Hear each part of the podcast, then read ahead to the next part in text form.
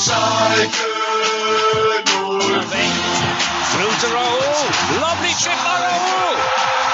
4-1 Schalke. Korani and Edu. Oh, that's a game breaker from Rakitic. Schalke 04. Schalke Blau und weiß sein Leben lang. Hallo meine Leute, wie geht's? Willkommen zum das einzige Schalke Podcast auf Englisch. That's right folks, officially the world's only English Schalke podcast. I'm your host Richard Carmen. Thank you for tuning back to our show. Schalke fans are some of the greatest fans in the world, many of whom speak English. This pod aims to bring you the latest from the Royal Blues, talk to the English speaking fans of the club, get their point of view across, and bring you game highlights. As always, joining me on the show for Victory Sunday is my co-host Jack Mangan. How we doing, Jack? Yeah, man, Victory Sunday pod, just the uh the fourth one of those of the year, I believe. And uh pretty pretty great Victory Sunday pod as well after the result yesterday. Yeah, yeah. All things considered, uh, you doing well? Oh yeah, absolutely, man. Definitely. Uh how was your Thanksgiving? My Thanksgiving was uh was good. It was good. Um, I'm actually, and it's, it's cold here in the East Coast. Probably not as cold as in, in Chicago, but um, I'm wearing my nice little Schalke ugly sweater that I purchased on the team store. Um, I, I guess you knew it was a Black Friday all week on the site, so I took advantage of it. Um, I'm sure tomorrow for Cyber Monday is going to be even greater deals. How was your Thanksgiving? It was great. Uh, I don't have one of those ugly sweaters yet, but I gotta I gotta cop one of those soon. Those are uh, those are pretty sweet. I missed out on the one last year that Burgstaller was modeling Yeah, uh, yeah, last season, but I think I think I almost like this new one even better. Yeah, um, so I'm, I'm uh, it's uh, it's I'm gonna have to snap a picture here. Uh, maybe not tonight because I'm I look all mess other than the sweater, but uh, yeah, no, I'll definitely have to take a picture of that. Um, but Jack, do you know why tonight is even more special of a night? I have a feeling you're gonna tell me. Okay, yes, I am. It's because it marks one year to the to the date that we came back from four 0 against uh, Dortmund and and got the, an epic four four draw in the Revierderby last year, and to boot, it's a one year anniversary of you joining the show. So champagne all around, Jack. Welcome. Yeah, pretty uh pretty great anniversary. That was uh about the best possible game to have started off on in terms of uh podcasting. That was it. that was an easy one for me to come on and talk to you with, but uh thank you once again for uh allowing me to join you on this and uh it's been a great year and I'm looking forward to uh many more to come. Absolutely. And uh, as we have been uh, as of late, we're going to start this one with news. Uh, first, coming from Bundesliga.com, the title is Haji Wright. Who is the next USA youngster emerging at Schalke? Uh, it starts off Schalke is famed as a breeding ground for young talent, and the production line shows no sign of letting up, with USA international Haji Wright the latest to graduate from the Royal Blue stable. So in this article, uh, it goes a little bit Haji Wright. He's 20 years old. Um, obviously plays for Schalke. He's a forward, a striker, um, and he is an American with two caps for the U19s. He is a six foot three player. He's very tall, but I thought this article was very interesting because it talks about who he plays like. Okay, you ready for this, Jack? Go for it. It says he may have the physique of a battering ram, but like Lewandowski, Wright is no more no mere target man, able to shoot with either foot and expert on one on ones with a goalkeeper and a work rate to make any self respecting box to box midfielder jealous. I don't know, but uh, Lewandowski is a very very praising uh, player to you know compare yourself to, but I can see where they're going. He, he has a similar build to him. He is uh, he comes from a line of of athletes in his family. I mean, Joseph Addai is probably someone you would know. I played a former running back for the for the Indianapolis Colts. Um, but yeah, it's uh, it's lofty praise, I would say, to m- compare him to Lewandowski at such an early age. we might want to slow our roll until Haji Wright scores five goals in nine minutes. Yeah, or something like that. But uh, yeah, I mean, huge storyline from this weekend. Obviously, um, Haji Wright getting his first uh, Bundesliga minutes with the team. Uh, I know it's very exciting for all of our American listeners out there. Uh, another American coming through the ranks at Schalke, and uh, I mean, it was great to see. He only had a very brief cameo late in the game. It's really hard to judge. Um, anything he did on the pitch, given you know the lack of the sample that we had there, but uh, you know, I, I was wondering if we were going to see him at some point this season, and I'm, I'm, I'm glad that we did as early as we have. You know, I was talking to um, I mean, for any of our American listeners out there, I highly recommend the uh, the Scuffed podcast Yes. with uh, Adam Adam Belz and Velasquez. Um, goes gives you way more than you would ever possibly want to know about the uh, the U.S. men's national team. But uh, I had hopped on there uh, in the year uh, to, to as part of their Bundesliga preview of the American players in the Bundesliga, and basically what I had told them at the time was, um, you know, that there's some decent striker depth this season at Schalke, but you know, if there's injuries at any point uh, you know, you might see it happen where he just is randomly in the side at some point and gets some minutes. And that's basically exactly how it played out with Mark Utten and Bolo picking up injuries. You saw Haji Wright uh, called up to the first team over the international break for that friendly we played against uh, Zenit. Um, and he got some minutes there and then, uh, you know, stayed on the squad for this weekend. And uh, whether that will continue or not, we'll have to, we'll have to wait and see. Um, I mean, I wouldn't count on it, obviously, if people come back, but, uh, you know, regardless of the, what his future holds with the first team this season. It was a cool moment, um, you know, bottom line, and you know we're all happy to, for him, and uh, that was it was awesome. Yeah, absolutely, and then he had been making waves in the reserve team as of late. They said that he's been doing a lot of good work there, and and and they thought he would be making it to the senior squad any day or any time now. And sure enough, the two injuries come about at the right time for him, um, not for the players, obviously, and and so he gets a call up. He gets his first match time this uh, this weekend, and so uh, hopefully he can build on that, keeps training hard, and you know get to see more of him. But uh, yeah, it's absolutely a welcome sight to see uh, another American on the on the on the squad getting on, on the lineup. So that, that that's some good stuff right there. Um, since you mentioned the Zenit matchup, uh, the the exhibition game during the international break, uh, the second article comes from the Canberra Times in Australia. Canberra export George Timotheou makes Schalke 4 first team debut coming off the bench for Schalke against Russian side Zenit St. Petersburg during that international break. Do you know much of this player, Jack, uh, this Australian? I cannot say that I do. Okay, very good. No, he's he's a youngster, um, and so he started out in Australia, and he thought that to he wanted to make it big into Europe, and and he got a trial with Schalke. Um, so he's that's why he's currently here. Um, so after the game, he you know he got some obviously good time. He was look he didn't look out of his element at all. Uh, some of the quotes from the game, um, he says uh, it's hard to make dreams reality when there's limited opportunities. But even when things get tough, I worked out at everything, kept pushing, and now I'm reaping the benefits. There were a lot of doubters and haters that said I wasn't good enough for a younger age player, but especially the last two years, I've had a lot of critics and obviously still do that. Uh, that's just the, the footballing world, but nice to silence them for a little bit. Um, that's not what my biggest motivation is, but um, I just want to play as much as I can and be as hard as I can at the moment playing for Schalke. No better way than, than leading the team to victory. Um, so uh, they didn't get a victory in that game, but I could see what he's talking about. He just wants to do good, and uh, he's just excited to get the opportunity to play with you know a top European club uh, like Schalke. So yeah, hopefully we get to see more of this player. He's an Australian that not many people outside of Australia knew about, but um, he's got a good work rate, and and Tedesco loves his uh, his players who uh, who run all over the pitch, Jack, don't they? Yeah, absolutely. Yeah, he definitely does. We have a lot of those types of guys, and uh, I mean that, that's something we love about the club, right? Is, is the the history of them giving young players a shot, and how frequently we try to incorporate those guys into the side. So um, whenever we get youngsters getting a look, it's always an exciting time, and uh, you know, uh, more often than not, those guys tend to work out for us. So it's it's a good thing as well. All right, and then this uh, our last article is once again from Bundesliga.com. Uh, Schalke and USA international Weston McKennie nominated for U.S. Soccer 2018 Male Player of the Year. Fellow USA internationals Tyler Adams, Matt Miazga, Zach Steffen, and Will Trapp will also complete the list of nominees. Last year, it was won by Christian Pulisic.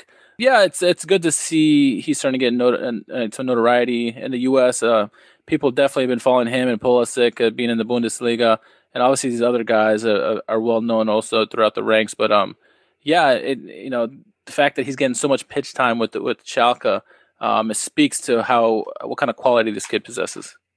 Yeah, uh, kind of a kind of a rough year for the U.S. men's national team. So I don't know how much uh, Player of the Year means uh, in the context of, of, of this season, but still cool to see him see him up there, and he's he's certainly uh, one of the brightest young players in our in our player pool, along with you know Pulisic and Tyler Adams, some of the guys that you mentioned. So um, you know I'm really looking forward to seeing what he can do once we get you know an official hire here and uh, get a system and an actual you know tactical setup in place um, once Dave Sarachan moves on. Not to uh, stray too much off of Schalke, but what you make of the whole uh, Lopetegui t- USA turning him down rumors that there was going on this week?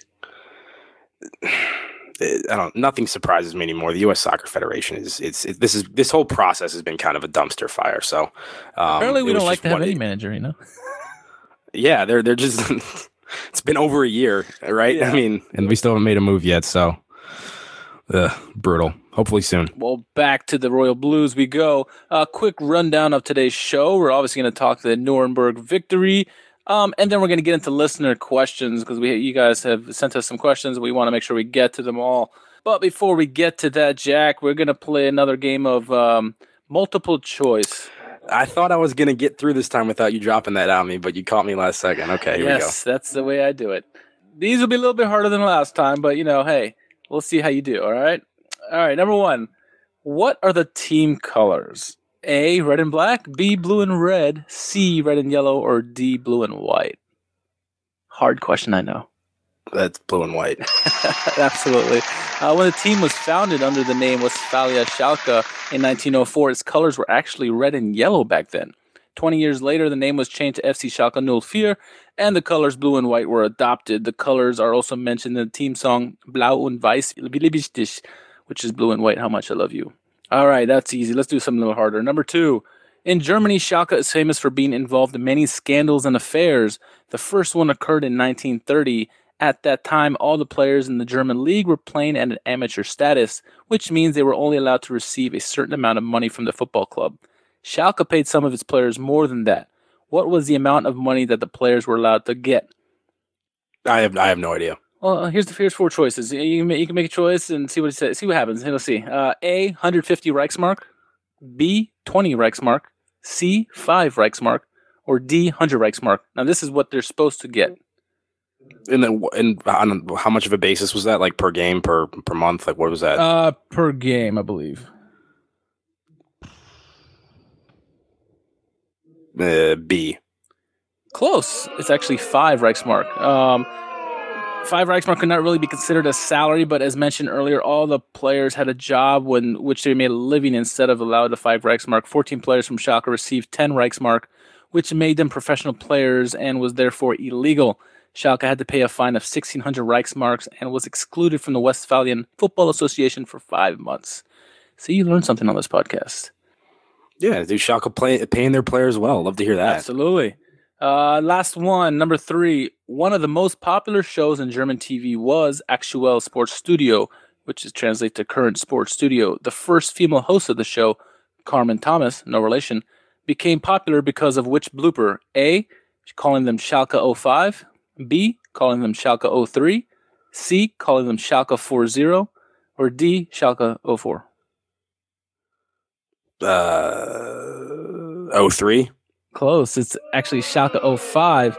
Um, when the show first aired in 1963, um, that's when she called him Schalke 05, and she actually became famous because this uh, mistake. Um, I'm sure embarrassing. She was very embarrassed after the fact, but uh, yeah, that little known tri- trivia. So Yeah, well, that joke was going around on Twitter right after the uh, the five consecutive losses to start the season. yes, I know. So- And uh, our friend Abel Mazaros was uh, part of that too. yeah, too soon for that joke, man. uh, anyway, enough of the fun and games, Jack. Shall we get this show on the road? Let's get into it.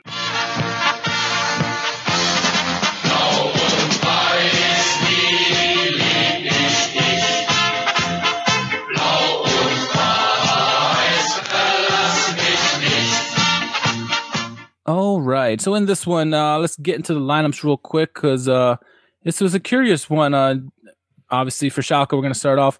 Uh, Fährmann again back in net. In defense, we had uh, Benjamin Stambouli, Salif Sane, Matija Nastasic. And playing in the sixth role, we had Sebastian Rudy, his first start since that Bayern matchup. Um, right wing, we had uh, Daniel Caligiuri, uh, followed with ben, uh, Nabil Bentaleb, Amin Harit. And then on the left wing with uh, Bastian Oczipka. And then up top, we had Guido Burgstaller and Steven Skrzybski, his first start for Schalke 04. What'd you make of the lineup, Jack? Uh, it's the three one four two that we've seen quite a bit uh, this season. So no no surprises in terms of the general shape uh, of the squad, but uh, interesting partnership in the middle there with Bentaleb and, and Harit, and then obviously uh, Steven Skrzybski getting his his uh, his first start. Um, has a couple appearances, I think, prior to that, maybe in the Galatasaray game and, Yeah. and uh, possibly one other one. I forget which one it was, but um, his first time up top. Um, and as we discussed earlier, with you know the Haji Wright making the squad, I mean, a lot of that's probably due to uh, some of the injuries we have in that position. But um, you know, he had a great season last year in the Spiders Bundesliga for Union Berlin, and um, you know, ha- hasn't had his opportunities so far, but uh, great to see him getting one today uh, out of the international break, and uh, we'll get to that in a moment. But he certainly took advantage of it. Yeah, this is uh he admitted that this is his boyhood club that he, you know, dreamed of playing for and now to finally get a start for them and then doing so well for them uh was this dream come true for him, no doubt about it. Uh looking on the bench for Schalke, we had Franco Di Santo, Yevhen Konoplyanka, Alexander Nubel, Naldo Omar Mascarel, who came on in the 80th for Rudy, Alessandro Schopf, who came on the 86th for Harit, Haji Wright, as we mentioned, who came on on the 88th for Skrzybski. And then uh, obviously Wright was on the bench as we talked about because Uthin and Bolo, uh, their injuries opened the door to what was seen what seemed before like a closed door for Haji Wright. So uh, it was good news all around, uh, minus the injuries. Looking at the Nuremberg lineup real quick, uh, was in as in goal, not for long. Bauer was at right back, but not for long. We'll get to that. Uh, Margreitter, Mule, uh, the left back, Petrak, Behrens, Ryan, uh, Rodrigo, or Rodrigo Palacios, excuse me, Palacios, Federico Palacios, uh, Ishak, and Kubo. The big thing, you know, I noticed before the match, Jack, was the great choreographies between the Schalke fans and Nuremberg fans. Uh, Yeah. Big friendship, you know, with the two clubs. Um, but seemingly the whole stadium was part of this whole tifo. Did you did you get a, a whiff of this? I Yeah, I did. The Tifo game was uh, was excellent. Um, just an absolute wall of color all around the Veltins Arena. Um, you know, half Schalke, half, half Nuremberg colors, and it was a really cool display. And it, you know, sometimes you see some of that in the context of a really bitter rivalry, but it was uh, it was cool to see that in the context of a, of a of a friendly encounter between two clubs that have pretty good relations. So, um, hats off to everyone that participated in that. That was a great atmosphere pre-match. Yeah, absolutely. No, that was uh, that was absolutely great. Know, get into this matchup, uh, Jack. We we saw really quickly how valuable a player like Amin Harit can be. Um, within the first minute, he was fouled twice. When he's on his game, this is what happens. He gets fouled. We get our opportunities for set pieces, and there's no. It was today was just living proof of that, wasn't it? Yeah, I mean he has that he has that ability. Most foul player in the Bundesliga last season. Haven't quite seen that from him as much uh, early into this campaign, but um, he was lively today. And as you said, uh, drew a yellow card within I think a minute of the match starting. Although I do feel kind of bad for for Bauer um, on that one because you could make the argument that Harit might have fouled him just moments before he ended up Yeah. getting pulled back. So kind of a kind of a harsh decision that early in the game to to pull a yellow card that quickly, but. Um, I mean, that's the kind of skill he has. He, he he gets defenders into tough situations like that quite a bit. I know during some point during the telecast, the announcer made the made the point that you know when Harit is on his game, he could probably break, he can unlock anybody one on one in the in, in the world. Um, that's what kind of talent the kid possesses. It just you know him being on is a question, and I wonder now, you know, seeing that the last few weeks he's starting to come around to the player that we remember him last year. I wonder if he was just a World Cup. You know, rust Rusty's shaking off because he really didn't get a break last year. While most players did, um, he continued on with Morocco and and and trying to you know get them you know in the World Cup, and so maybe he was still reaping the I I wouldn't say benefits, but reaping the uh, extra games played, and maybe now he's just finally getting back in tune to where he's where he needs to be. I don't know. Well, I mean, also the whole incident Oh, um, yeah. post World Yeah. Cup with you know the with the car accident and everything in, in Morocco. I can imagine that you know has played pretty heavily on his psyche um, since then. So I mean, yeah, who knows? But it, it's good to see him getting back into form, and he was he was excellent today. All right, well, um, some, around the sixth minute or so, uh, Schalke win one an- another free kick, and when we seen to won many in, in this game. Um, but uh, it was a beautiful, beautifully taken uh, free kick by Daniel Caligiuri. He found Burgstaller, his header, which was brilliantly saved by Mathenia. And that was perfect placement from Caligiuri. That's vintage Caligiuri we haven't seen in a while. It seemed like pinpoint cross and right to the Burgstaller. And it, I mean, that was going in if it wasn't for the goalkeeper. Yeah, and that's one of the stories of, of this match for me is is the uh, the reemergence of of Daniel Caligiuri uh, being very effective getting into advanced areas, advanced wide areas, which is kind of a, a hallmark of his performances last season and part of the reason that he recorded you know over ten assists in that campaign. Um, he's really struggled to, to get into those areas and and be an effective supplier for us from those dangerous positions, and uh, really did a lot of that today. And this this this free kick was just uh, you know the first example of that. But as you say, uh, pretty solid header from Burgstaller, more of a glancing header, uh, but you know got it low, got it going away from the keeper. It was just an excellent save from Mathenia to keep it out. Yeah, and it, I wonder if it's just Caligiuri finally pushing up the pitch and you know doing what we expect him to do, or is it the um, added the added of his line mate Oczipka, who's his counterpart on the left wing, that maybe they finally feel comfortable with doing the game plan they want to do. I mean, it could just be the opponent. I mean, who knows? It could be a number of things. We can always get to that later because I know there's a listener question about that. A couple minutes after this play, uh, Harit again continue on with his fast start. He he did something which we've been calling for for a long time, and it's take a shot. He took a shot from distance, forced another big save from Mathenia. You know, this is what I want to see about Harit. When he gets an opportunity, take it. Uh, don't always look for the pass or the pretty pass. You know, if you got a shot on goal, take it, and he did. Um, it was a good shot. It was it was going on target. It was, it was forced save by Mathenia again there. Yeah, it was a, it was an excellent save. I think it was just he, he hit it from so far out that the goalkeeper had plenty of time to to see Yeah. it and get over to it. But if, if that had been taken from maybe you know five yards closer so, that had a really good chance of going in because it was a it was a brilliant strike. And um, yeah, you love to see that from Amin Harit, taking a player on, getting into space, having a go. Um, you know, he hadn't coming in before this game, he hadn't scored since January. And uh, you know he's a player that you would think has goals in him. I may, maybe not historically, but he's the kind of player that looks like he can Right. Deliver on that. If he adds that to his game, that's that's going to be huge because we already know you know how dangerous he is in terms of um you know breaking people down and setting things up for his for his teammates. So um yeah, nice to see him having a go. And you know you don't want to take bad shots too often, but I, I don't think there's any harm every once in a while with just getting something on frame. You know rebounds and that sort of thing. You never know what can happen with those. And um yeah, letting fly and, and get something on target early is always always good. And this wasn't all Schalke in the beginning. Uh, like a minute later, Kubo uh, gets a shot from distance that Fährmann had to save. It was absolutely wide open. It seemed like Jack. Was that the game plan for both teams uh, at the beginning of this one? I don't know. I mean, it seemed like certainly that Nuremberg was sitting back, you know, quite a bit, um, inviting a little bit of pressure, and then maybe trying to catch us on the break. And um, I mean, we really took their invitation to push forward. I think you know, Chipka and Caligiuri were both getting really advanced, and, and that definitely left, left us, you know, uh, susceptible to counters, and, and that happened quite a bit um, in this one, and, and that was uh, just the first example of that. But uh, yeah, not not the uh, not the strongest defensive display from the squad today. No, um, but you know, speaking of the defensive squad, um, there was an improvement I thought from from the Frankfurt matchup, and in particular, Salif Sane looked more composed than he had he had been for a while, and especially that Frankfurt game, he seemed like uh, early, at least early on, he was swallowing up everything, getting getting in the way of all the shots, uh, intercepting all the passes, uh, doing doing exactly what it was needed for to be a center back for, uh, in this back three. Uh, we saw what Naldo did last year; he just swallowed up everything, and and at the beginning, at least, Sane was doing that, and he seemed composed. But hey, I mean, the game game went on, got a little bit more wide open, we'll get to that. Not too not too long after um, the ninth minute, uh, Skrzybski showing good good hustle, I should say. Uh, and this was I'm talking about defensively backtracking. Uh, he crossed the, he crossed the midway line and, and backtrack and stole a ball back from one of the players from the Nuremberg players. That's got to be something Tedesco loves is when his forwards are working their ass off, trying to get the ball back to to set up the possession of the game to try to go and, and counter the other way.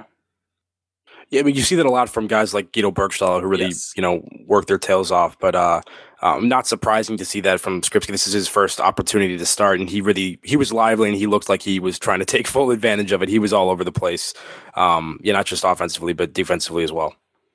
All right. Uh, in the 13th minute, um, our man uh, Ronaldinho, aka Bentaleb, uh, he went down at the edge of the box. Uh, nothing is called. Jack, was that a foul for you? Uh, certainly looked like it. Um, and would have set up another dangerous free kick opportunity. Didn't get the call on that one, but um, Bentaleb, yeah, he was in he was in rare form today, man. He was he was really taking.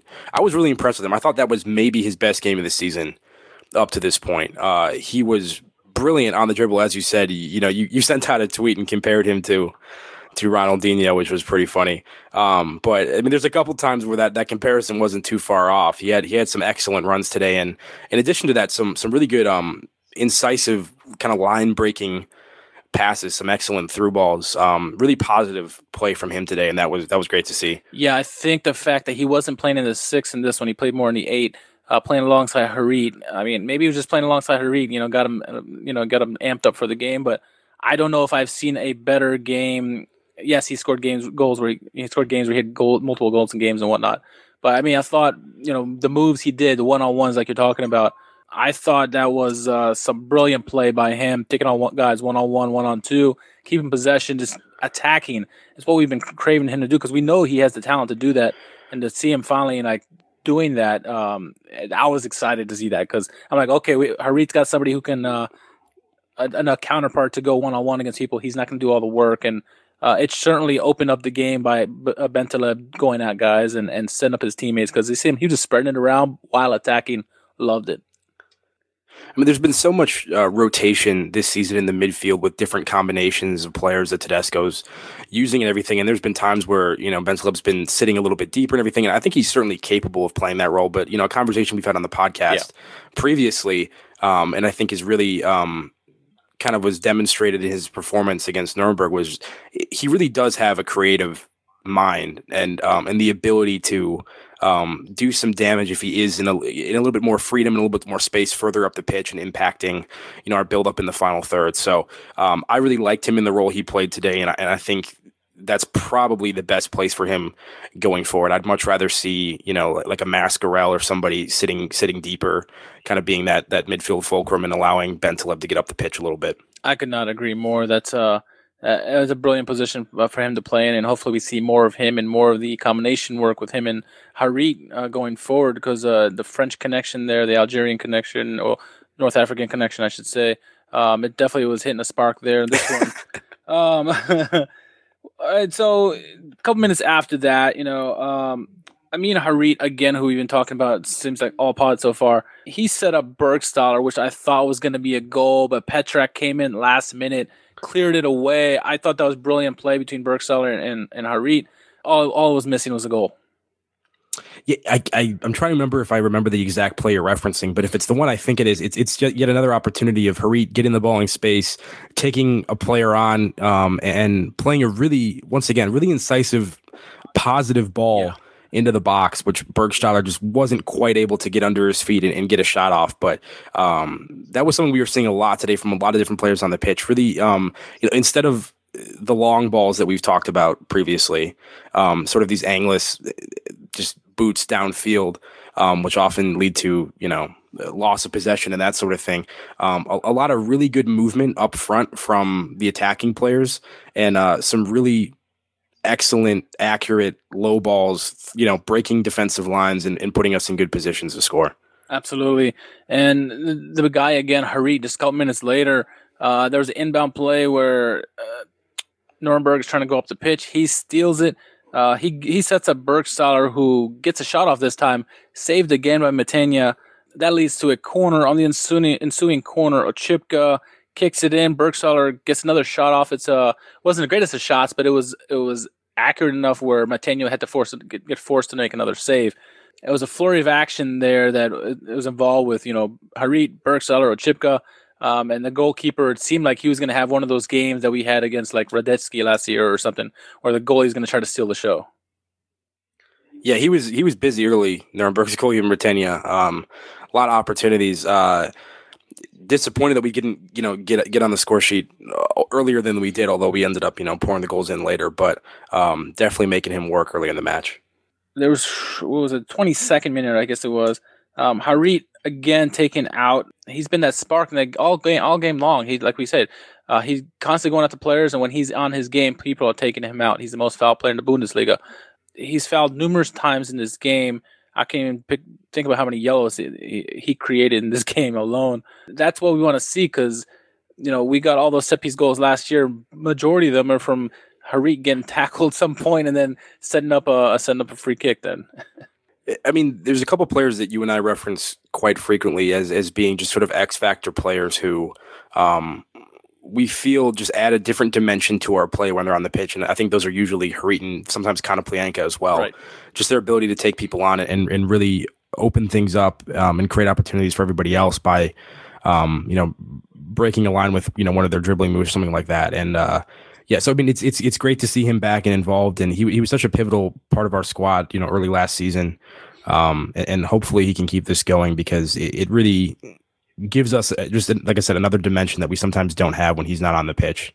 He's incredibly dangerous when he's when he's in a groove. Another, you know, we, we mentioned Bentaleb being very very attack minded today, very aggressive. Um, Schalke had a lot of opportunities in the beginning, but they weren't capitalizing at the, at the very beginning. And unfortunately, uh, Sane, Nastasic, and Kubo in the 25th minute, they would all collide, leaving Behrens all alone one on one. But his shot misses wide. That could have been the first goal of the game, Jack. Uh, we lucked out there. Calamitous uh, effort in the defensive end uh, between two of our players, and, and Kubo and Behrens was left one on one, and he just pushes it wide. Yeah, probably should have finished that one to be honest. And it was that kind of funny. I think Burgstaller had a very similar effort later in the match that also just missed that that far right post. But um, yeah, I mean, as, as, bright of a start as we had from an offensive perspective, you know, as we talked about earlier, um, definitely not the strongest at the back, and, and both teams had a number of opportunities early. It truly was a pretty wide open match there, this game was screaming for a goal. That one just missed for for Nuremberg. Uh, in the 26th minute, we would it would pay off uh, for Schalke no less. Uh, Skrzybski, uh, he gets a ball in from a beautiful pass by Caligiuri. That was like in no man's land for the goalkeeper. Go, uh, Mathenia came out trying to get it. Uh, played it perfectly, bounces off Mathenia, off of Skrzybski. He gets a wide open net, scores the goal. His first goal for the Royal Blues. Schalke are up one nothing joy all around, isn't it? what a what a easy, fortunate goal, but it was a big goal nonetheless. Yeah, definitely. Uh, cheeky lob from from Caligiuri, as you said, uh, in behind, uh, kind of like right on the edge of the box. Mathenia came running out for it. For some reason, didn't try to grab it. Yeah. Or use his hands to, to pick that one up, which he, I mean, he could have because it was within the box, but um, he tried to clear it and uh, just mishit it, couldn't quite make the contact, and um, it, yeah, fell to Skrzybski, and uh, I mean, he's not going to score an easier goal than that probably um, for the rest of his career. Really, just kind of a tap in at that point. But uh, great to finally get the goal that I think we had probably deserved up to that point through our play, and, and an incredible moment for for him personally. Um, you know, as we already mentioned earlier, just you know, growing up a Schalke supporter. Um, this is his first start, and he's able to mark it with the goal uh, to take the lead. It must have been a, a pretty special moment for him, and you could see how excited the rest of the team was. Yeah, no, absolutely. It was great to see that what was lost in all of this? I mean, you mentioned that Mathenia should have been able to grab it at, least. Maybe he was afraid that he was going to collide with Skrzybski. Uh, who knows? Um, but what ended up happening was when Skrzybski got by him, uh, I guess when he landed, he must have twisted his knee or something up, but he, he was hurt on that play. He was down for a couple minutes after the goal. That would come back later to bite him. Uh, after the kickoff, uh, Nuremberg nearly replied. Ishak, uh, he had a header that just missed wide. Um, you know that's a it's it's it's a fortunate time for Schalke. Usually those go in when they when when Schalke scored this season. It seemed like the, the team count other team counters and they get a goal right back. So we got lucky in that one. Um, so I, it could have been one one at that point. It stayed one nothing, and luckily it did because just a few minutes later, Burgstaller on the wing of all places. You know he's a wonderful one on two against. I mean he beats two guys uh, in in the corner, crosses it to the center Skrzybski, you know, dives trying to get a header. He misses it. Ball goes is a chaos in the box. Goes right to Harit. Another empty net. Two nothing, just like that. It looks like it's going to be Schalke's day there. Um, but what a what a what a play by uh, by Burgstaller overall. I mean, to beat the two guys one on two, not one on one, but one on two, and get the cross in. Um, it was um, a great play by him, I think, uh, to to cause that whole goal to happen. It, it really is a classic Burgstaller play, isn't it? I mean, if you were to ask me, like just picture Burgstaller on the pitch. It's basically exactly what that play was. Yeah. You know, him like taking on multiple people, driving in with his shoulder, somehow getting out of a tough situation. Just you know, such a hard worker and never gives up on a on a play like that. And he really created something from nothing. He was kind of in a cul-de-sac there, and managed to, to dribble his way out, played a great ball across. Um, and, uh, you know, Harit, excellent job being in the right place at the right time, kind of making that, that late run into the box. And, uh, you know, I think, I think both the Nuremberg defenders, and this was a trend, I think with almost, with at least both the goals that Schalke ended up conceding, but I think both the Nuremberg defenders expected something to happen with Skrzybski or the goalkeeper in terms of that ball being kind of that, that play ending there. And when it snuck through, neither of them had tried to uh, track the run of Harit or uh, you know get in position for a rebound or something, and he was really able to just kind of pass that one into the net again. Um, but uh, yeah, two goal lead, uh, something we haven't experienced too often. Two goals this season. in six minutes too. Uh, yeah, yeah, it was it was great to see. Definitely an offensive explosion from us today. Um, and uh, Harit, his first goal since since January, I believe. And uh, I mean, yeah, it's great to see him back on the score sheet. If if he can start doing that with a little bit more consistency, that will be absolutely huge from us. and this goal was typical of the of Tedesco's pentagonal press, if you will. Um, so if you if you look at you know we said the three one four two. Um, if you look at the top two forwards, Burgstaller and Skrzybski in this case, and then you had Bentaleb and Harit, and then you had Rudy, that makes a pentagonal there. And so, like last year, we got great success when uh, Goretzka was, was playing in that Harit role, and make that late run and get the goals. And then Harit was this is how what he did. He came in with a late run, found himself wide open in the box. The ball came to him in, in perfect place. So that's Tedesco's game plan right there, working per- to perfection. Harit getting a goal, the much needed goal that he hasn't had in a long time, like you said. Um, so it's great to see that going around. Absolutely, you know, positive signs from Schalke there on a, and you know, just minutes later, you know, Skrzybski only made almost made it three nothing. Caligiuri again with another pass, and Skrzybski almost makes it three nothing. Uh, came so close, but you know, as it does in football, when you when you nearly miss on one end, it comes back on the other end to bite you, doesn't it, Jack? And uh, Nuremberg, they somehow undress Schalke's defense. Uh, Fährmann makes a great save on Ishak.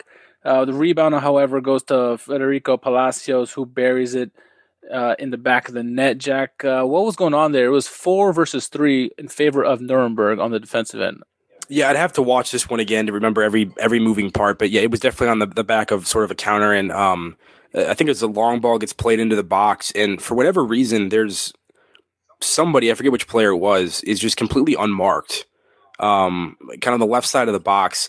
Uh, I, I want to say that Nastasic was pressing the guy with the ball, and then and then both maybe Stambouli and um, Sane are, are covering men too, and and really just poor job from the midfield, particularly Rudy, in my opinion.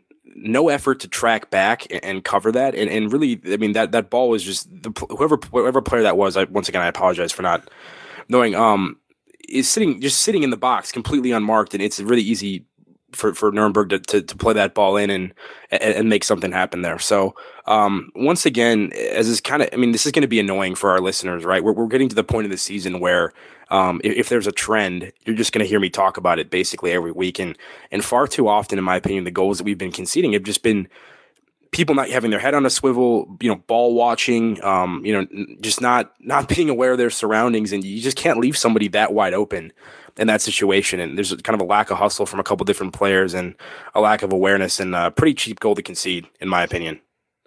Yeah, and just like that, it's two one, and we've seen this how many times this season where we get a lead and the other team counters, and all of a sudden that lead's gone or the lead's um, diminished. So, yeah, it was a little worrisome there. We saw there was a little bit of a unfortunate incident a couple minutes later while Nuremberg had gotten back into the game. Unfortunately for them, their goalkeeper Mathenia would go down for the second time. Uh, this time for good, he would be subbed off for Bredlow in the 42nd minute, so he couldn't even make it to halftime. He was hurting that bad from that play when Skrzybski scored, so he gets subbed off. Um, and this guy Bredlow, I didn't, I didn't even know, even heard this guy, and apparently he he previously played for Hallescher in, in, in the in the, th- the Bundesliga three, and he you know just just joined Nuremberg and playing with them. So it's a good feel good story for him for sure. I think he was originally meant to be the number one, but you know never panned out, whatever. But um, yeah, it's You don't follow Bundesliga three? I don't, you know. I, I can only I can only find Bundesliga two. I can't find Bundesliga three. So I'll work on that, guys. I'm sorry, folks. Sorry, folks. Yeah, I, I, I can't say I can't say I follow that one either. so in the 46th minute, uh, just before we get to halftime, and it seems like perfect time this season where it's always gone bad for us. Uh, Nuremberg um, gets a cross in, and it was a cross by Leibold. It seemed to go by everyone, including Fährmann, and it just misses wide. Jack, we were inches away from going into halftime 2 2. Luckily for us, it was another near miss that went by and wide.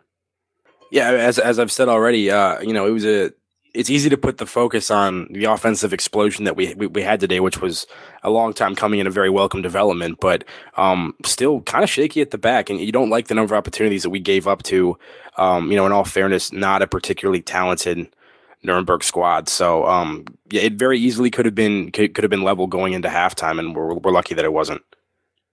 So coming out of after or during halftime, I should say, the announcers were talking, yeah, as they normally do, and the announcer made a comment that I thought was a little harsh, considering what the scoreline of the game was. But he said, uh, uh, he goes, and I quote, "Schalke deserved to be winning for sure, but defense is horrible." I wouldn't say it's horrible. It, it, had some moments of lapses, especially that one play or a couple plays. Uh, but considering that they were winning the game, calling their defense horrible, what do you think of Norberg defense? You know what I mean? I thought it was a little harsh, but yeah, definitely. Yeah, it, it, was, it was, but um, you know, I, I, think I think the the overarching point is that you know a team that had as great of a defensive record as Schalke did last season, and a team that has you know a pretty decent defensive squad in terms of the player personnel should be performing at a, at a little bit higher of a level and not probably uh, allowing that many chances to uh, this this Nuremberg squad. But um, yeah, I mean, I don't know. Yeah, fair. I, I wasn't I, I, personally don't listen to what the commentators say at halftime. No. I'm usually going and getting a beverage or something right, like that. Right. So I must have missed that comment. But yeah, no, yeah, maybe a little bit harsh. Yeah. Coming at the coming out of halftime, we wanted to see the guys continue to do what they were doing the first half in the attacking sense. And Daniel Caligiuri, he was back at it again. He nearly nearly found Skrzybski uh, just minutes into the second half. We moved a little bit forward, and I think it was like 53rd or 54th minute. Nabil Bentaleb again doing that fantastic footwork beating five guys and surprising Burgstaller with a pass. I don't think Burgstaller was ready for it. And he he obviously misses that. But that's when I tweeted out. I said, "Look, Bentaleb is looking like Ronaldinho today because I mean, beating five guys like he did, like it was easy, and then giving a pass to Berg, like basically no look pass to Burgstaller, who wasn't ready at all. Had he been ready, that might have been goal of the year right there, hands down." Oh, it's a brilliant run. And actually, Rudy had put him in a pretty difficult position with the pass that got played into him. And he, he turned out of it and, and dribbled out of pressure and then and made this run into the box. And as you said, beat what seemed like four or five Nuremberg defenders and, and did a little like cheeky um, chip pass over to Burgstaller. And, and, yeah, not only did he fake out the Nuremberg defense, he faked out his own teammate. And Burgstaller just kind of whiffed on the shot because I don't, yeah, like I don't think he was expecting it. Maybe he was expecting Bentaleb to have a go himself. But um, I mean, that would have been a great opportunity. I don't know if Burgstaller would have scored from that position, but he had a decent, decent look there. And uh, yeah, I mean, love to see that from Bentaleb. Um, he's clearly capable of, of doing that kind of stuff, and um, it was great to see him in advanced areas and uh, you know with with that footwork and some of his passing and everything today. He was very very dangerous, and um, if we can get performances like that out of him, that, that's going to be huge. I mean, yeah. the strikers can't all do it themselves, right? When you have guys like Harit and Bentaleb, um, you know, really making things happen, it, it, it takes a lot of attention away from you know guys like Burgstaller and whoever's up front, and and can definitely open some things up. Yeah, and I only wish that Nabil took a shot on that one because I thought he had he had at least from our point of view, I thought he had some opportunities to take a shot. Um, but maybe he saw something otherwise, or maybe he's being unselfish. Who knows? But brilliant play by him, and yeah, he surprised he surprised everyone in the stadium uh, with, with, that no look pass too. So uh, hey, it can't they can't all go well for him. Uh, the guy you kind of yeah. Let's say he was being uh, unselfish yeah. and, and, just give him the benefit of the doubt on one because he deserves a lot of credit yeah, for that absolutely, run. Yeah, absolutely. That was one of the best runs I've seen in a while.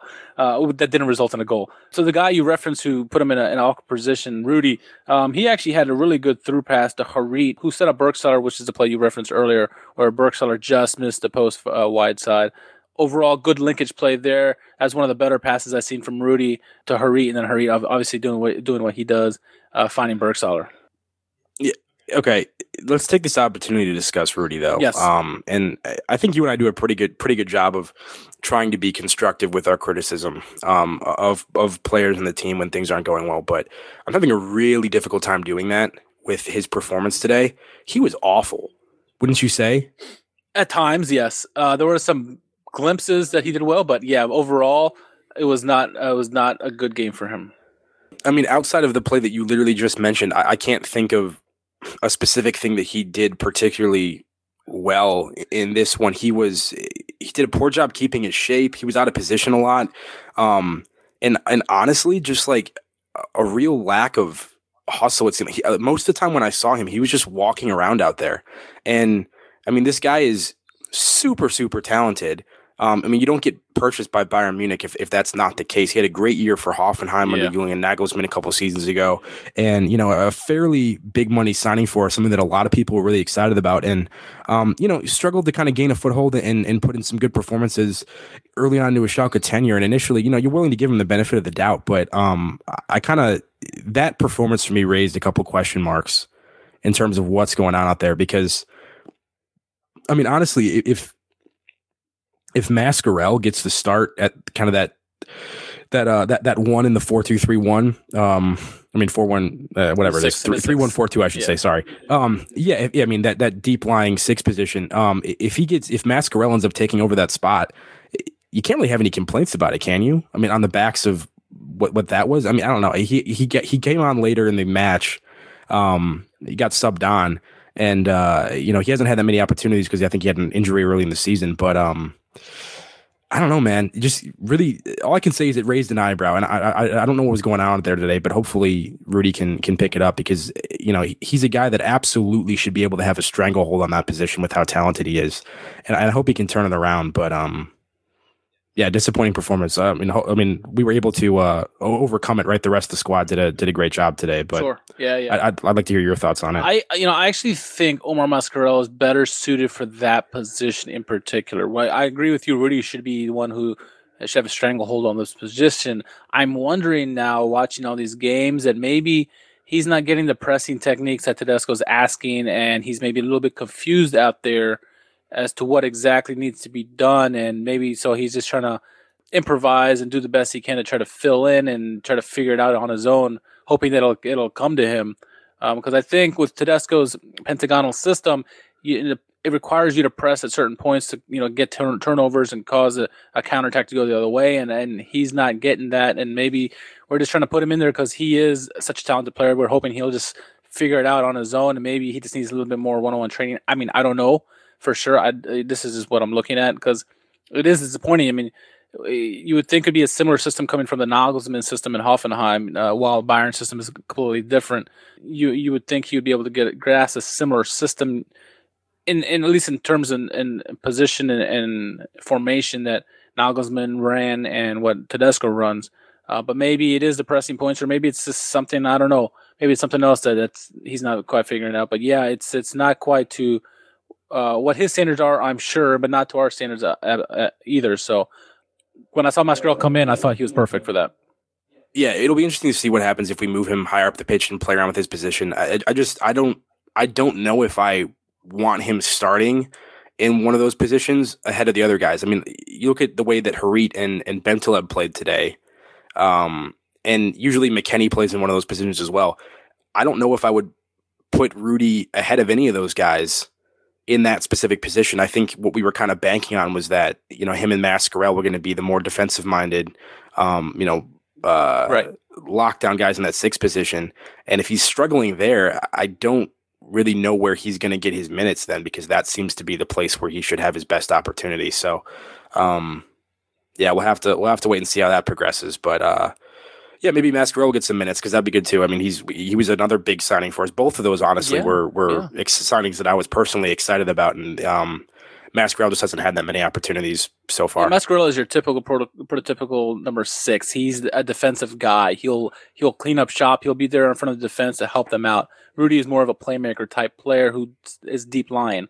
Um, so I think Mascarell would be better better suited for that position. And frankly, when he came into the game, I thought he looked like perfect for that. That's just me when looking at that. We're gonna go to a play in the 61st minute. We talked about the Nabil Bentaleb uh, foul or no foul in the 13th minute. Uh, we both agree that that would that looked like a foul in that one. In this case, uh, going to the 61st minute, Bastian Oczipka, after a corner, goes down in the box. Uh, no foul on the play. Was that a foul for you? I'm going to be totally honest. I don't know if I remember that specific play. So tell me what you think it was. To be honest, I, I uh, compared think? the two the two plays, but but then Bentaleb and then Oczipka, I thought the Bentaleb play was certainly a foul. I didn't think the Oczipka one was as much. I thought he was more reaching for. Looked like he was ready to fall down at that at that time uh, when the play came. Looked like he was ready to go down anyway. So I could see why the call wasn't made there. I, I it's scratching my head about the Bentaleb one because you look at the replay and he's clearly fouled, and and, and I think it might have been in the box in that one too. But yeah, I'm I'm good with the no call on that one. really the ball was in their end, and I'd rather see it there than him going down in our box and then leading to a great shot for them, you know, something like that. But I was fine with the no call uh, overall. But like I said, of the two two questionable calls in this game, that was one that I thought was pretty clear cut, and that was uh, a good no call by by the referee on that one. Yeah, I mean, so just while we're on that subject, I mean, great, great to have him back. Um, oh yeah, and I thought I thought he was I, I thought he was excellent today, honestly. And uh, yeah, I don't know if um, his presence helped give some more space for Caligiuri or whatever. I don't I don't know what exactly was going on, but um, he was you know such a great player for us for us last season, and, and really struggled to, to get healthy and get fit um, early into this campaign. So that that's absolutely huge for us if he uh, can stay healthy and be a consistent presence back there. That'll I mean he's he's he's phenomenal. So it just it was I think every Schalke fan probably was pleased by that development. And you know, since we're talking about Oczipka, let's continue on that. You know, I think in Tedesco's system, he wants a he wants the team to be wide, right? He wants Caligiuri to be wide on the right, and he wants Oczipka to be wide on the left. And so I know when they're in there together, Caligiuri he hugs the line pretty close on the right side. You know, Oczipka's like dead on the line when he's when he's on the left side. And I'm wondering now, like if I look back at some of the footage from other games, whether whoever was Caligiuri's counterpart on the other wing, whether it be Schöpf or whomever, or if you know Caligiuri's on the other side, are they are they staying that close to the positions that they are when Oczipka and Caligiuri are out there? Because when they're both out there, they certainly stretch the field out, making that defense really you know you know go after them, and then leaving the middle open for a Harit or a Bentaleb or or Konoplyanka to really you know go one on one against the guys. So I'm I you know I kind of want to look back at the old footage of, of different lineups and see if they they still stretch out the defense with you know someone else out there other than Oczipka. I'm curious. I mean, it's. I mean, it certainly seems like guys like Mendyl were doing a good job getting getting into advanced areas with the ball early in the season, but, um, yeah, I mean, be, yeah, but maybe we'll have to go back and do some do some analysis on that because it definitely seemed like we had a lot more width today than we have in a lot of matches previously. Which is, as we said earlier, something we've talked about is just um, that was a huge part of of our of our buildup last season. Like you know when we were able to get off the shoulder of the defense and, and play those balls in or take people on the dribble from those wide areas, um, we look a whole lot more dangerous, and we we really struggled to get into those positions a lot this season.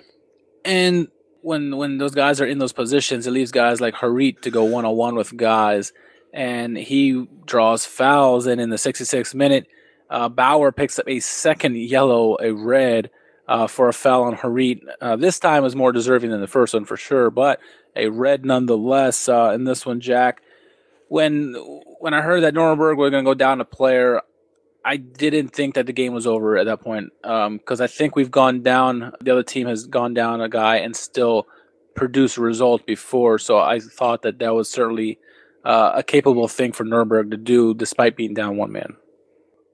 Yeah, tough situation for Nuremberg. Um, having to burn a substitution early with that goal uh, goalkeeper substitution that you mentioned, and then you know uh, going a man down here with the red card.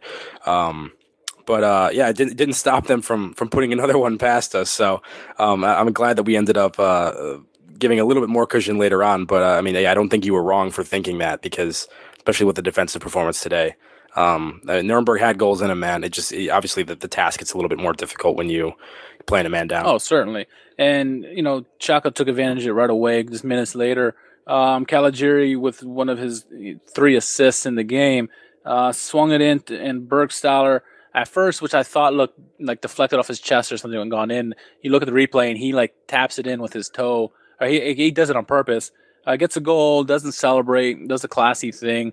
Um, good to see him and him get that goal. See Berg or Caligiuri with the assist, and overall get another goal because uh, I was I was happy to see a goal go in at that point. Yeah, it looked like a shot, right, from from Caligiuri. Yeah. Um, kind of a curling ball going to the left side. And, uh, and to be fair, I think I think the goalkeeper would have had that totally covered. But Burgstaller makes sort of an opposite angle run and just jumps in front of it and redirects it uh, closer to the near post and, and puts it past. And uh, you know, good heads up play from Burgstaller, good hustle making making that run, and uh, probably not the most planned goal from from our perspective, but uh, yet again another example of uh, of, of um, making things happen, and there was uh, there was more to come. Luckily, he scored that goal because the seven minutes later, Norberg would get a goal again. Uh, their second of the game. At first, the referee didn't call a goal, went to VAR, but it turned out to be a good goal.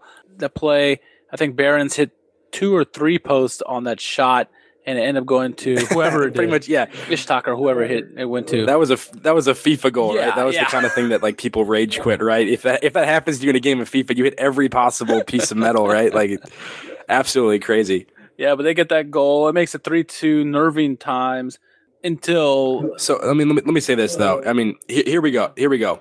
Um, get ready because I'm I'm gonna once again say the exact same thing I said earlier.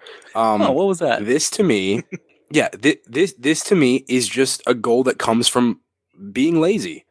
I'm sorry. Um, I mean, the the initial ball, right, is this is it's a great through ball.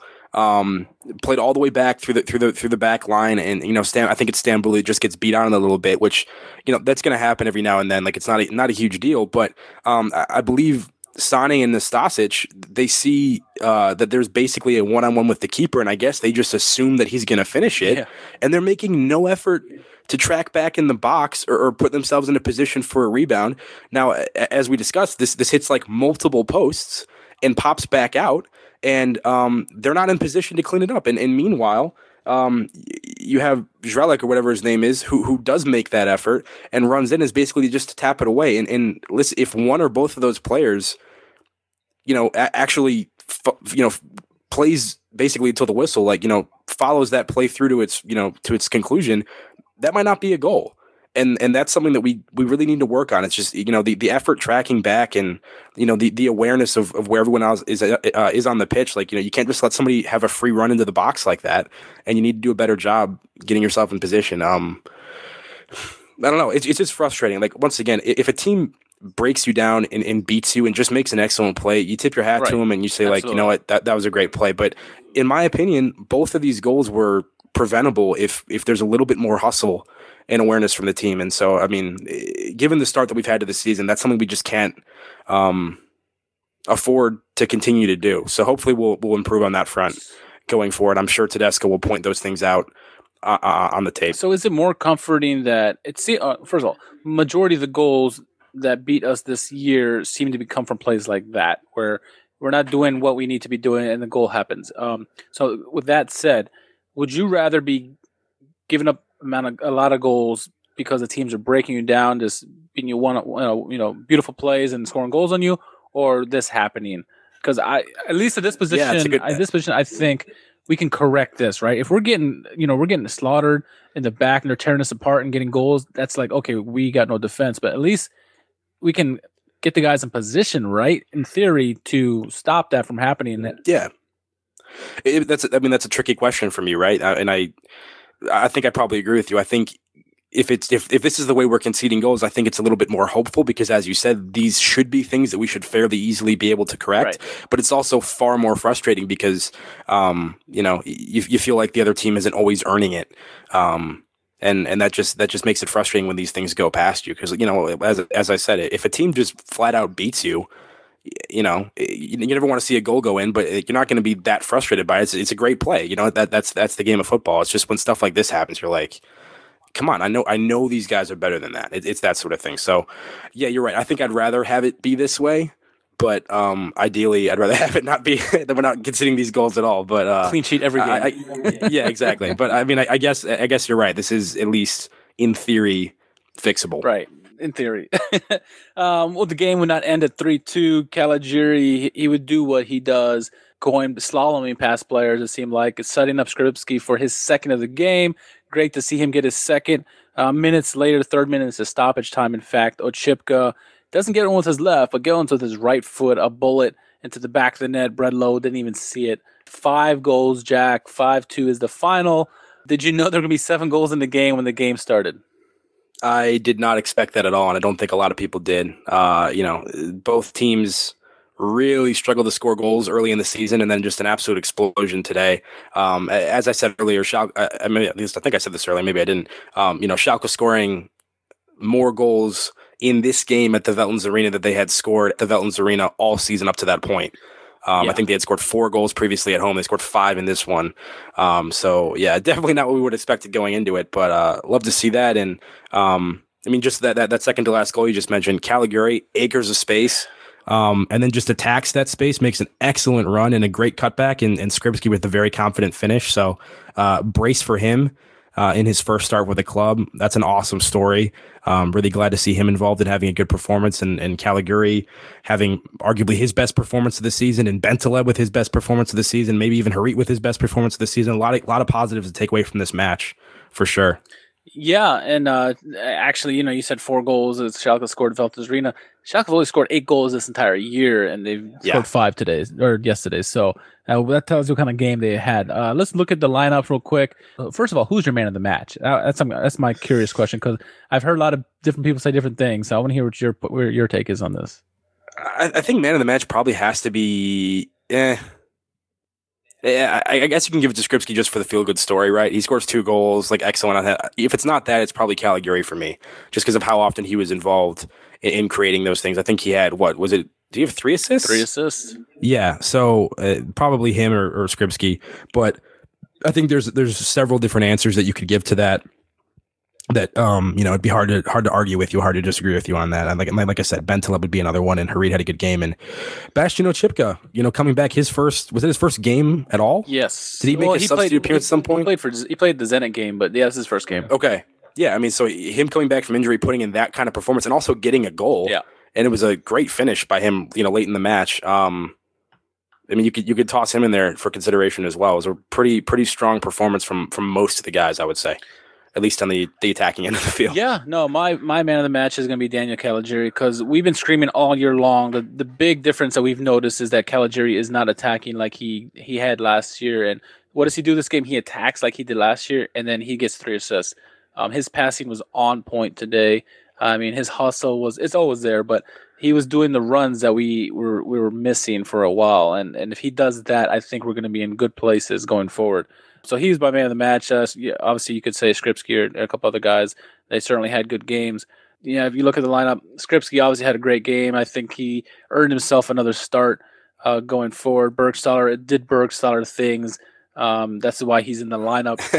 Um, Burgstaller doing Burgstaller. yeah, things, that's a good thing. That's a compliment, in my opinion. yeah. Uh, Har- Absolutely. Harit, the, the the combination of Harit and Bentaleb both have fantastic games. Uh, it's something we expected from Harit. It's, it's a welcome surprise by Bentaleb because we know he can do that kind of stuff. So great to see that. Uh, Oczipka, I thought had a very good game. His crosses weren't as as on as it was, but hey, it's his first game back. I'm going to give him some some slack. Because a couple times, you know, for crosses they were low and they weren't they weren't going anywhere, but his hustle was there Yeah. and he got that goal, uh, which is big. Uh, Rudy, Rudy in the defense, I thought had so much to be desired, but hey, it's it's a work in progress. I get it. The result is what matters in this one. So five two is the victory. Uh, we look at the table after this game. We are now we're, still in 14th place, um, but we're actually three points now up on Nuremberg. Uh, four points at a relegation spot, which I, it's two words you don't think you would be talk, mentioning when you talk about Schalke. Um, but if you look on the bright side, we are only three points out of the top 10. So um, not too terrible looking forward and really out of the, you know, behind Hoffenheim, who have that last European spot. We're seven points behind them. So it's not all doom and gloom looking at that. Uh, any other big takeaways from this game, Jack?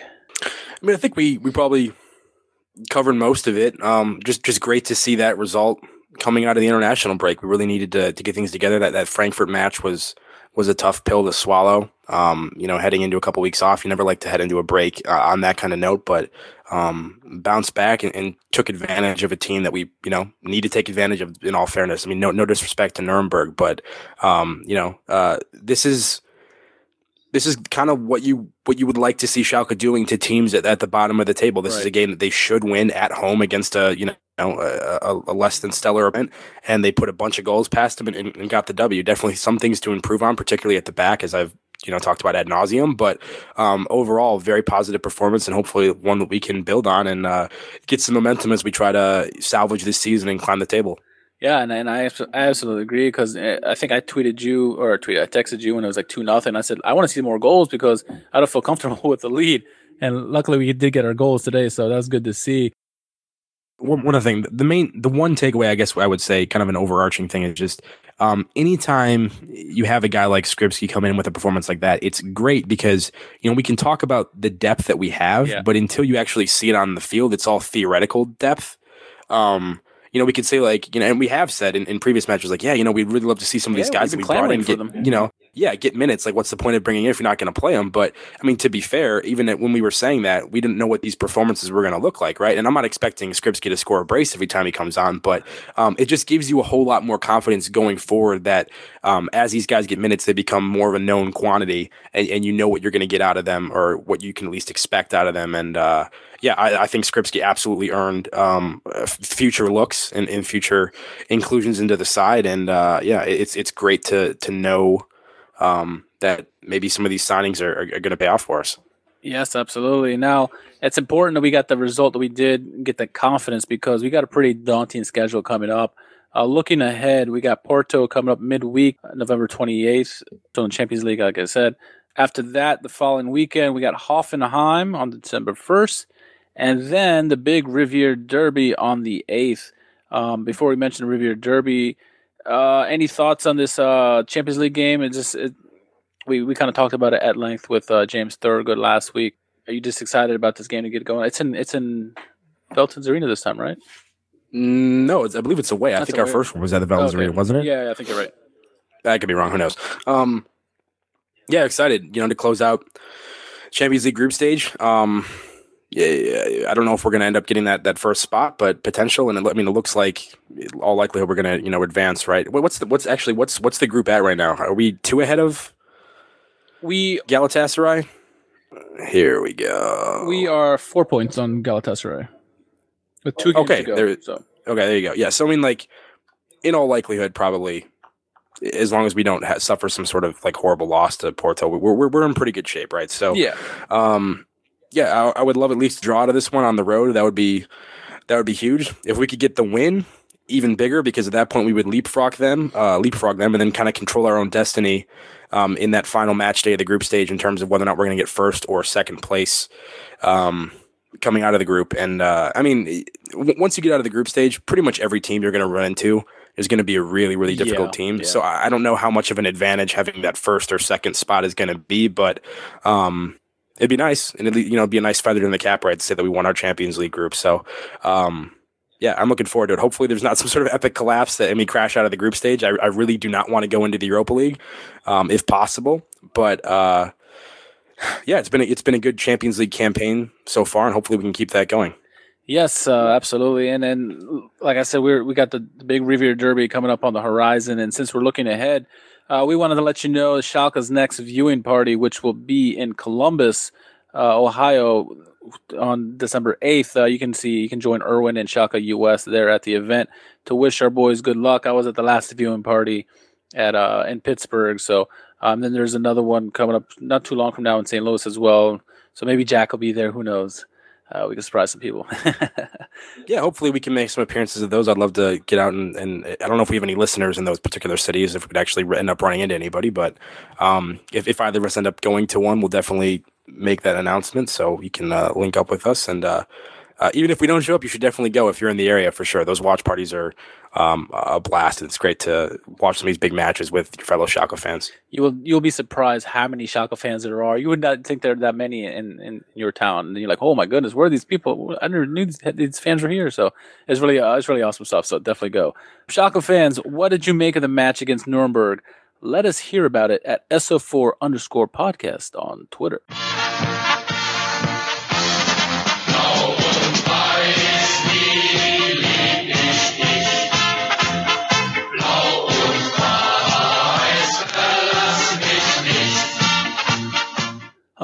Right. So before we get out of here, let's do some listener questions because I know we had some some juicy ones. Um, let's start, Jack, with uh, our buddy who's on the show, Dave Lee. He asks, against a soft Nuremberg road team, how much does this really tell us about the state of our play in the league? And this really seemed to be the majority of the questions that we received, wasn't it? It seemed yeah. like there was like three or four people that all asked kind of the same question, just phrased a little bit differently. People really wanting to know, uh, you know, if this five two result is is indicative of, um, you know, uh, the the opponent that we faced, or you know, the form of the team going forward. And that, that's a tough question to ask. I I think it's um, I think it's both.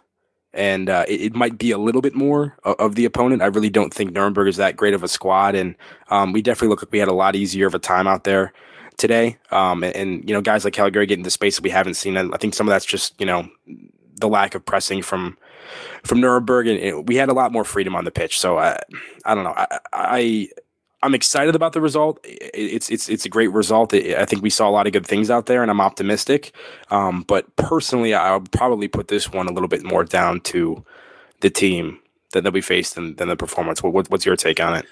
Yeah, I mean, if you look at it, Nuremberg has given up seven goals. I think Dortmund six or something to to Frankfurt. They, they give up a lot of goals this year. With that, we scored five against them. Yeah, scoring five isn't easy against anybody, and, and you gotta you have to come to play every week, and we did today for the most part, at least offensively. I think it's a little bit of both. It certainly is the, the team we played. They were a little bit soft, gave us more freedom. I like that word you use, freedom. Uh, gave us certainly more freedom and gave us confidence to to go up and attack. I know it did a, it did world for Harit and Bentaleb and uh, especially Caligiuri because it's something we've been clamoring for all years for him to get back to what he was doing last year and attacking down the right flank. And so seeing him there, seeing Oczipka back is great confidence booster for Oczipka. You'd rather have Oczipka come back in this game than come back against, like, say, the Revierderby or something, you know, where it's a little bit, a bit more daunting. So um, I think it's it's it, it's going to be in the back of the book, like you said. Like, I won't read too much into this game, but it's got to be a confidence booster for the guys, and and hopefully they can feed off of this because uh, confidence is, is a, is a killer, man. And it, if you get that confidence, it'll it can overtake you know your your deficiencies. Um, the same thing also if you're if you're lacking in confidence, um, whatever little plays that you do wrong seem to be magnified. So yeah. um, I'm gonna take it with a grain of salt, the victory, but I think it did do us a, a bit of good uh, to get our guys doing the right thing, especially the key players like Khaled. Yeah, I know Skrzybski, Oczipka were made a difference in the game, but as did Harit, as did Bentaleb, especially Caligiuri. Um, so if we can just get Rudy and the defensive guys to get on the same page as well, um, I think we're going to be in a good position. So I think I think it overall was good, but um, like yeah, if, if, there is something that that could be indicative of future performances or Schalke kind of working something out on the pitch, I think it might be that Bentaleb Harit partnership. Um, in, in that you know two in front of in front of the deeper lying midfielder, um, because that really seemed to be an effective combination. So um, maybe that will be something to keep an eye on uh, going forward to see if if if Tedesco uses that that combination again. Because if, if if that ends up being something that he regularly uses and it's it's that effective, that could bode very well for us. Because I thought we had so much more offensive spark today, and partially as a result of the great play of both those guys. Yeah, and Schalke fans Australia pretty much asked the same questions as, as Dave.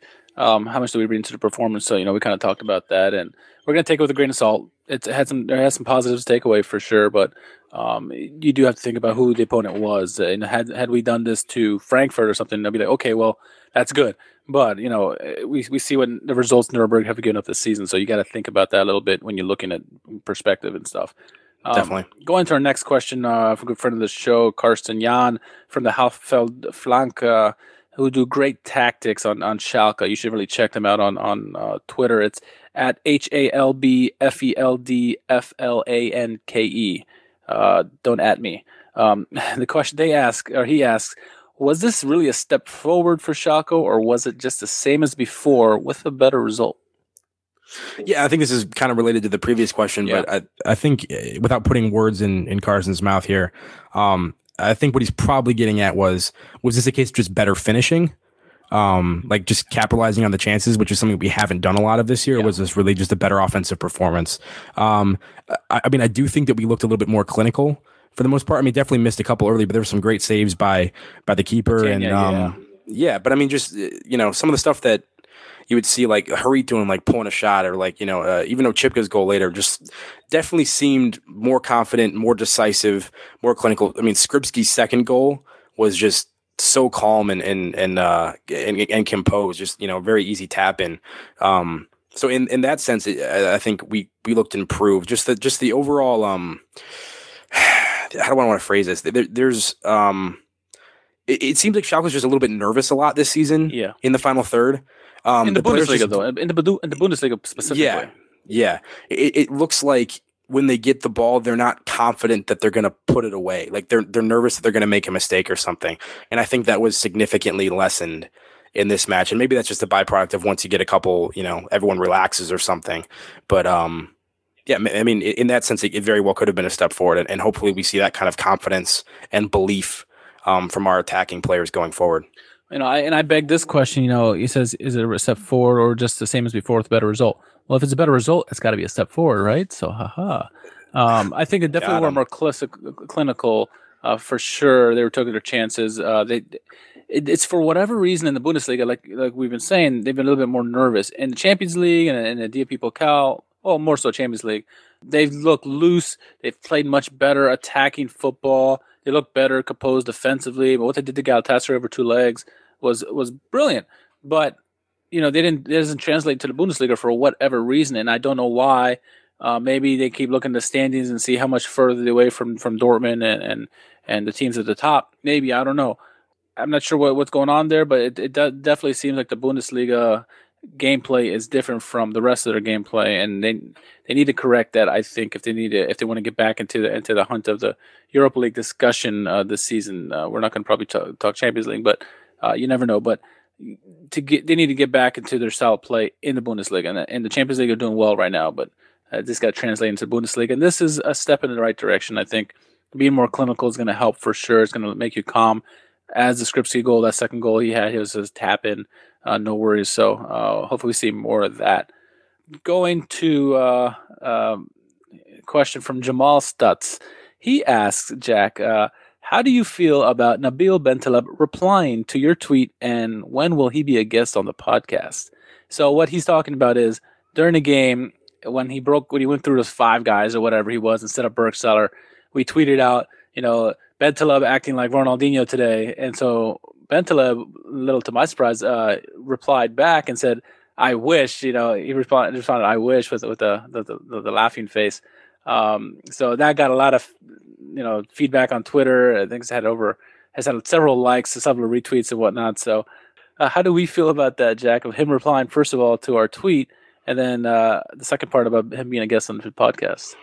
Yeah, yeah, we love getting interaction from the players. That might actually be like the first time that's actually happened, but uh, we would love to have Nabil Bentaleb on the podcast. Opportunity to talk to him. I actually saw a uh, interview with him after this past match, and he speaks excellent English. So um, he'd be somebody that we'd be. You and I should really learn German, wouldn't you say? We should probably get to work on that. Um, Yeah, I'm, I'm already ahead of you, but yeah, yeah, yeah. I mean, I mean, yeah. You're. You mean I? I that's more. Yeah, definitely me. I need to. Uh, he speaks uh, French too. So hey, je parle you- I mean, how many how many how many languages can you speak? Je parle beaucoup de, fr- de, de langues. Uh, nine. Damn. Okay, there you go. So I have my work cut out for me, but uh, yeah, we'd love to have him on, and uh, I don't know, man. Stay tuned. Maybe we'll uh, get to work on that. Yeah, uh, no, that was great to see Bentaleb reply back uh, to us. We love when interacting with the, with the with the with the team, with the fans, with the players, with the coaches, whoever. Uh, we love that kind of stuff. So um, it was great to see that for sure. And when will he when he be when will he be a guest on the podcast? Well, we'll do our be- we'll do our best to get him on. As Jack said, he speaks English, so we'll see what we can do. Keep your fingers crossed, right? Uh, let's move on to that. Uh, from there, from from Bentaleb to another former guest on the show, Marie Schulte Bochum. She asks, Jack, can Harit become a regular starter again? And if so, in what position? Yeah, dude. Friend of the show, Marie uh, holds the record for most appearances on the podcast, I believe, at uh, at a whopping two appearances. we got to have her back on at some point in the near future on the podcast. We love having Marie on; she's great. Um, yeah, can Harit become a regular starter again? Uh, I don't see why not. I mean, especially when he puts his, puts in performances like that. I mean, it's hard to take it's hard to look at that performance from him and be like, yeah, we don't really need that. What he brought to the table, um, I think we absolutely do need that. And uh, when he's on his game, he is a uh, you know borderline unique talent in this league. He really has um, an ability that I think almost no one on our on our team and a lot of players in the league do not have. So um, absolutely, he can become a regular starter again um, if he keeps putting in performances like that. And in what position? Um, probably the position he was playing. To be honest, I mean th- that three one uh, four two is something that Tedesco has used a whole lot, and I don't see that changing all that much as we go forward. So yeah, probably as one of those more advanced midfield players, um, th- th- you know, in, in that in that system, um, I, I think he. Um, as long as he does a good job with his defensive responsibilities there and is able to, you know, be effective pressing and that sort of thing, I don't see um, any problem with him being in that role in, in, in the system. What are your thoughts? I certainly think he, he, he can absolutely be a, a regular player again, um, especially if he gets that consistency back, because I think that's what was lacking, as you mentioned uh, at the beginning part of the season for, for whatever reason. If he can get keep that consistency and get better on it, uh, especially with his finishing, uh, absolutely, there's certainly a spot for him. I think you know he's a unique player where I think that he could be play a ten position. He could play on the wings. He could play in a numerous numerous amount of positions. Now, best position I think was probably what we saw, uh, like you said, against uh, Nuremberg in that kind of like eight role, the former Goretzka role, and having a guy like Bentaleb right there next to him, where both guys will take guys one on one, be that creative uh, string pullers, if you will, on the team. I think that's absolutely pivotal for for the strikers, uh, Burgstaller, Skrzybski, whoever out there, Uth. Um, those kind of players will feed off of those two there, um, and I think long as Harit, like you said, his defensive responsibilities, if he can press at the right time, because Tedesco's system is all about pressing at the right time, uh, whether it's pressing deeper or pressing up high. Um, he's got to have to get his pressing correctly and, and help out defensively um, if he wants to keep on the and keep in the lineup. And I think that's the big thing. That's the main consistency thing that that Tedesco is looking for is that you're going to help out defensively to be on this team. You have to play your butt off at all times of the game, and he does most of the time. It just we hadn't seen it this year as much as we did last year. So I certainly think he's going to be a starter again, and. Uh, I think we're both in agreement that he this position he played in this past weekend was the, was the position to be in, and so um, if he keeps making those late runs, he'll gonna get he's gonna get a boatload of goals this year. So that is the last of the listener questions. Uh, I think I got them all right, Jack. I believe so. Yeah. All right. Um, so before we head out of here, uh, we want to mention uh, over in Atlanta they're having a kick it three versus three event uh, that's hosted by Schalke on December sixteenth. You should definitely check that one out. Schalke will award a free trip to Germany to a youth team who participates in this tournament, this event, uh, which is going to be at the Lake Point Sports Complex. Schalke coaches are going to be there to help out with the, with this with this little competition. They're going to be available for interviews on site or via phone prior to or during the events. Really, you can get photo opportunities with Schalke, with with Irwin coaches as well, and then um, yeah, so uh, the team, the team that's lucky enough to win this will win a VIP trip to Germany for behind the scenes tour with Schalke. Get tickets to watch the Schalke home match. Uh, sounds like an awesome thing. It's uh, Saturday the 15th and December the 16th in Atlanta. So you want to check it, you want to register, go to www.3v3soccer.com. So uh, neither of us are near Atlanta, but maybe we can get down there and uh, uh, it's a couple weeks away. It's easier for me to get to than the, the Revierderby uh, watch party. Uh, but uh, yeah, it's it's probably warmer in Atlanta than it is where I am. How is it cold where you are, Jack? It's got to be. Uh, yeah, it's getting there. It, I mean, we're we're we're approaching December here, and it's been uh, kind of snowing and sleeting all day. So uh, not not fun weather at the moment in Chicagoland. Oi, oi, yeah.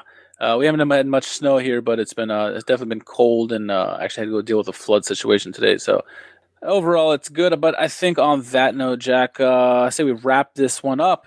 We want to thank Schalke, Fox Soccer, Bundesliga.com, and the Canberra Times for tidbits on our podcast today. We want to give a special shout out to NBC4 Nashville as well. if you haven't done so yet, make sure you sign up for the Schalke US newsletter by simply going to the team website, entering your email address. You'll receive them monthly. Jack, where can our followers find you on Twitter?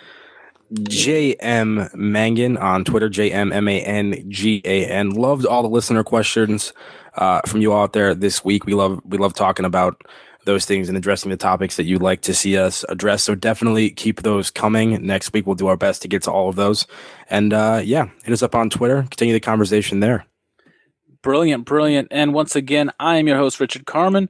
You can find me on Twitter at R underscore K H A R M A N. Until the next pod comes, my friends, stay ready and we'll be with you soon. Shoes.